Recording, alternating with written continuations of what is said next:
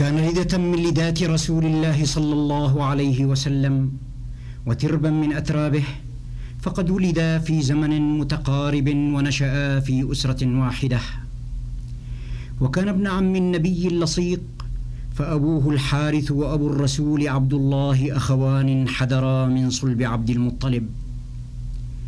وكان مع هذا أخا للرسول من الرضاع، فقد غذتهما حليمة السعدية من ثدييها معا، وكان إلى ذلك صديقا للرسول شديد الشبه به.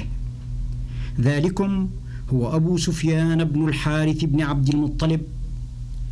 لقد كان المظنون أن يكون أبو سفيان بن الحارث من أسبق الناس إلى تلبية دعوة الرسول صلوات الله عليه، وأسرعهم إلى اتباعه يوم أمره الله بأن ينذر عشيرته الأقربين، ولكن الأمر جاء على خلاف ذلك، إذ ما كاد الرسول عليه السلام يظهر دعوته وينذر عشيرته حتى شبت نار الضغينة في نفس ابن الحارث على الرسول صلوات الله عليه، فاستحالت الصداقة إلى عداوة، والرحم إلى قطيعة، والأخوة إلى صد وإعراض. كان أبو سفيان بن الحارث يوم صدع الرسول بأمر ربه فارسا من أنبه فرسان قريش ذكرا، وشاعرا من أعلى شعرائهم كعبا، فوضع سنانه ولسانه في حرب الرسول ودعوته، وجند طاقاته كلها للنكاية بالإسلام والمسلمين. فما خاضت قريش حربا ضد النبي إلا وكان أبو سفيان بن الحارث أحد موقديها، ولا أوقعت بالمسلمين أذى إلا وكان له فيه النصيب الأوفر. ولم يكتف في حرب الرسول بسنانه فحسب، وإنما جند لهذه الحرب بيانه أيضا، فهجى الرسول صلوات الله وسلامه عليه أشد الهجاء وأقدعه وأوجعه وأفحشه. وطالت عداوة أبي سفيان للنبي عليه السلام حتى قاربت 20 عاما، لم يترك خلالها ضربا من ضروب الكيد للرسول إلا فعله، ولا صنفا من صنوف الأذى للمسلمين إلا اجترحه. وقبيل فتح مكة بقليل كتب للرجل أن يسلم، وكان لإسلامه قصة مثيرة وعتها كتب السير وتناقلتها أسفار التاريخ. ولنترك للرجل نفسه الحديث عن قصة إسلامه. قال: لما استقام أمر الإسلام وقر قراره، وشاعت أخبار توجه الرسول إلى مكة ليفتحها، ضاقت علي الأرض بما رحبت، وقلت: إلى أين أذهب؟ ومن أصحب؟ ومع من أكون؟ ثم جئت زوجتي وأولادي وقلت: تهيأوا للخروج من مكة، فقد أضل قدوم محمد، وإني لمقتول لا محالة إن أدركني المسلمون، بعد أن أهدر محمد دمي وأباح قتلي. فقالوا لي: أما آن لك أن تبصر أن العرب والعجم قد دانت لمحمد بالطاعة واعتنقت دينه، وأنت ما تزال مصرا على عداوته، وكنت أولى الناس بتأييده ونصره؟ وما زالوا بي يعطفونني على دين محمد ويرغبونني فيه، حتى شرح الله صدري للإسلام. قمت من توي وقلت لغلامي مذكور: هيئ لنا أبعرة وفرسا، وأخذت معي ابني جعفرا، وجعلنا نغذ السير نحو الأبواء بين مكة والمدينة، فقد بلغني أن محمدا نزل فيها، ولما اقتربت منها تنكرت حتى لا يعرفني أحد، فأقتل قبل أن أصل إلى النبي وأعلن إسلامي بين يديه. ومضيت أمشي على قدمي نحو من ميل، وطلائع المسلمين تمضي ميممة شطر مكة جماعة إثر جماعة، فكنت أتنحى من طريقهم فرقا منهم، وخوفا من أن يعرفني أحد من أصحاب محمد فأقتل. وفيما أنا كذلك إذ طلع الرسول في موكبه، فتصديت له ووقفت تلقاءه، وحسرت عن وجهي، فما إن ملأ عينيه مني وعرفني، حتى أعرض عني إلى الناحية الأخرى، فتحولت إلى ناحية وجهه، فأعرض عني وحول وجهه، فتحولت إلى ناحية وجهه، حتى فعل ذلك مرارا.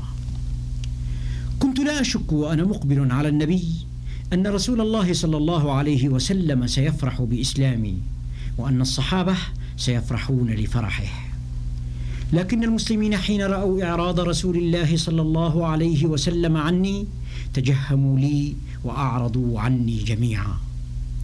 لقد لقيني أبو بكر فأعرض عني أشد الإعراض، ونظرت إلى عمر بن الخطاب نظرة أستلين بها قلبه فوجدته أشد إعراضا من صاحبه، بل إن عمر بن الخطاب أغرى بي أحد الأنصار فقال لي الأنصاري: يا عدو الله، أنت الذي كنت تؤذي رسول الله صلى الله عليه وسلم وتؤذي أصحابه، وقد بلغت في عداوة النبي مشارق الأرض ومغاربها. وما زال الأنصاري يستطيل علي ويرفع صوته، والمسلمون يقتحمونني بعيونهم ويسرون مما ألاقي.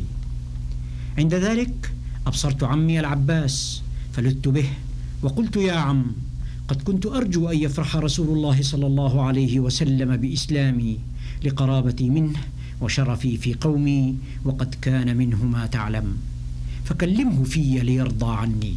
فقال: لا والله لا أكلمه كلمة أبدا بعد الذي رأيته من إعراضه عنك، إلا إن سنحت فرصة، فإني أجل رسول الله صلى الله عليه وسلم وأهابه.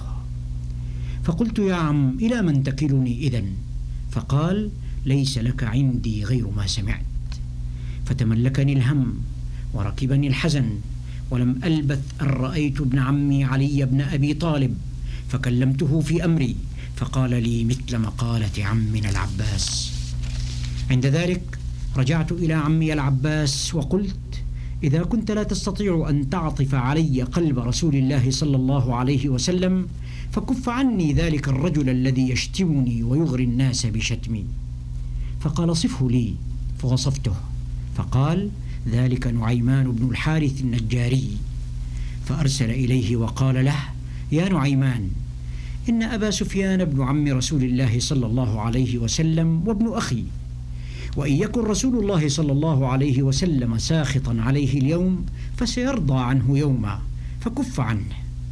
وما زال به حتى رضي بأن يكف عني، وقال: لا أعرض له بعد الساعة. ثم أردف أبو سفيان يقول: ولما نزل رسول الله صلى الله عليه وسلم بالجحفة جلست على باب منزله، ومع ابني جعفر قائما، فلما خرج من منزله أشاح عني بوجهه، فجعلت لا ينزل رسول الله صلى الله عليه وسلم في منزل إلا جلست على بابه، وأقمت ابني جعفرا واقفا بإزائي، فلا يراني رسول الله صلى الله عليه وسلم إلا أعرض عني. وبقيت على ذلك زمنا، فقلت لزوجتي: والله لا يرضين عني رسول الله صلى الله عليه وسلم، أو لآخذن بيدي بني هذا، ثم لنذهبن هائمين على وجهينا في الأرض حتى نموت جوعا وعطشا. فلما بلغ ذلك رسول الله صلى الله عليه وسلم رق لي، ولما خرج من قبته نظر إلي نظرا ألين من النظر الأول، وكنت أرجو أن يبتسم. ودخل الرسول عليه السلام مكة فدخلت في ركابه، وخرج إلى المسجد فخرجت أسعى بين يديه لا أفارقه على حال. ولما كان يوم حنين جمعت العرب لحرب النبي عليه الصلاة والسلام ما لم تجمع قط، وأعدت للقائه ما لم تعد من قبل، وعزمت على أن تجعلها القاضية على الإسلام والمسلمين. وخرج الرسول صلوات الله عليه وسلامه للقائهم فخرجت معه، ولما رأيت جموعهم قلت: والله لأكفرن اليوم عن كل ما سلف مني من عداوة رسول الله، وليرين الرسول من أثري ما يرضي الله ورسوله. ولما التقى الجمعان اشتدت وطأة المشركين علينا، وتفرق المسلمون عن النبي، فثبت رسول الله صلوات الله عليه في موقفه على بغلته الشهباء، وجرد سيفه وجعل يجارد المشركين. عند ذلك وثبت عن فرسي وكسرت غمد سيفي والله يعلم أني أريد الموت دونه. وأخذ عمي العباس برجام بغلته ووقف بجانبه، وأخذت أنا موقفي من الجانب الآخر، فنظر الرسول صلى الله عليه وسلم إلى بلائي فقال لعمي العباس: من هذا؟ قال: هذا أخوك وابن عمك أبو سفيان، فارض عنه أي رسول الله. فقال: قد فعلت، وغفر الله له كل عداوة عادانيها. فاستطار فؤادي فرحا برضا رسول الله عني، وقبلت رجله في الركاب، ثم التفت إلي فقال: أخي لعمري، تقدم فضارب. ألهبت كلماته عليه السلام حماستي، فحملت على المشركين حملة أزالتهم عن مواضعهم، وحمل معي المسلمون حتى طردناهم قدر فرسخ وفرقناهم في كل وجه. فرح الرسول الكريم بعد ذلك بإسلام ابن عمه أشد الفرح، حتى كان يقول: أبو سفيان أخي وخير أهلي، وقد عوضني الله به عن عمي حمزة. فلقبه المسلمون لذلك بأسد الله وأسد الرسول. لكن أبا سفيان ظل طوال حياة النبي عليه السلام لا يملأ عينيه منه ولا يرفع رأسه إليه حياء منه، وقد قضى ما تبقى من حياته يكفر عما سلف منه. حدثت عائشة رضوان الله عنها قالت: مر بنا أبو سفيان بن الحارث فقال لي رسول الله صلى الله عليه وسلم: هلمي يا عائشة حتى أريك ابن عم الشاعر الذي كان يهجوني، إنه أول من يدخل المسجد وآخر من يخرج منه، ولا يجاوز طرفه شراك نعله. ولما أدركت الوفاة أبا سفيان جعل أهله يبكون عليه، فرفع بصره إليهم وقال: لا تبكوا علي، فوالله ما تلبست بخطيئة منذ أسلمت.